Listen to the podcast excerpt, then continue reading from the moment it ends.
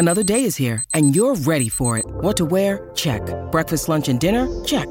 Planning for what's next and how to save for it? That's where Bank of America can help. For your financial to dos, Bank of America has experts ready to help get you closer to your goals. Get started at one of our local financial centers or 24-7 in our mobile banking app. Find a location near you at bankofamerica.com slash talk to us. What would you like the power to do? Mobile banking requires downloading the app and is only available for select devices. Message and data rates may apply. Bank of America and a member FDIC.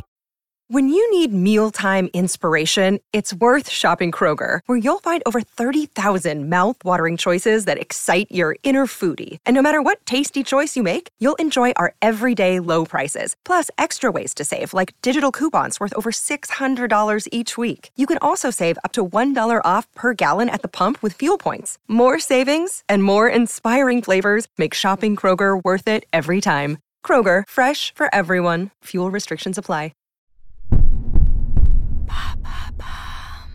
Pourquoi la cité interdite en Chine est-elle interdite? Merci d'avoir posé la question.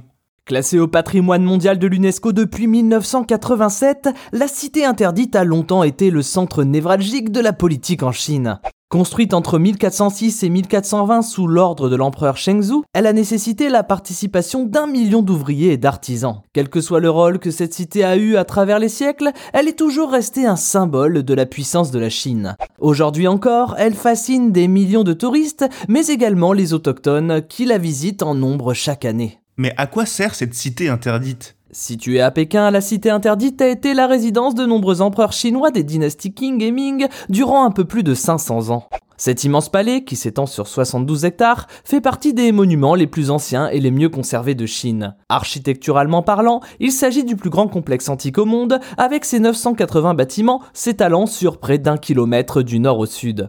Protégé par un mur de 10 mètres de haut, le palais est l'un des plus protégés de l'histoire. La quasi-totalité des bâtiments est ornée de tuiles jaunes, symbole de la famille royale. Divisé en deux sections, la partie sud constitue le siège de l'empereur, alors que la partie nord est le lieu de vie de sa famille ainsi que de ses concubines. Mais alors, d'où la cité interdite tire-t-elle son nom? Si le monde entier connaît ce palais sous le nom de cité interdite, les Chinois l'appellent, eux, le palais ancien. Si le terme d'interdiction y est associé, c'est tout simplement parce que son accès était interdit au peuple et personne, en dehors des figures de l'Empire, n'avait le droit de troubler la quiétude de la famille royale. D'ailleurs, son nom complet est la cité pourpre interdite, en référence à la petite étoile violette de l'astronomie chinoise, évoquant le centre de rotation du ciel et à plus forte raison, le centre de Pékin. Depuis le début du XXe siècle, le nom a encore évolué et ce site historique est désormais appelé Gugong en chinois, ce qui signifie ancien palais.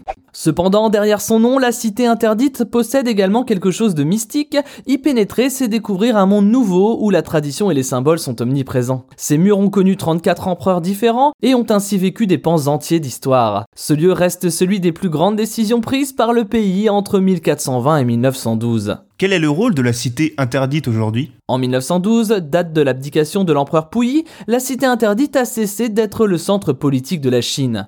Il est aujourd'hui devenu le musée du palais impérial et garde un côté sacré semé d'interdictions. Il abrite les trésors impériaux de la civilisation chinoise ancienne et est composé de très nombreuses œuvres d'art chinoises, symboles du patrimoine du pays. Des peintures, des sculptures, des instruments de musique. Plusieurs musées y sont installés dont l'un très célèbre sur le thème de la céramique, ainsi qu'une pinacothèque destinée à l'art pictural.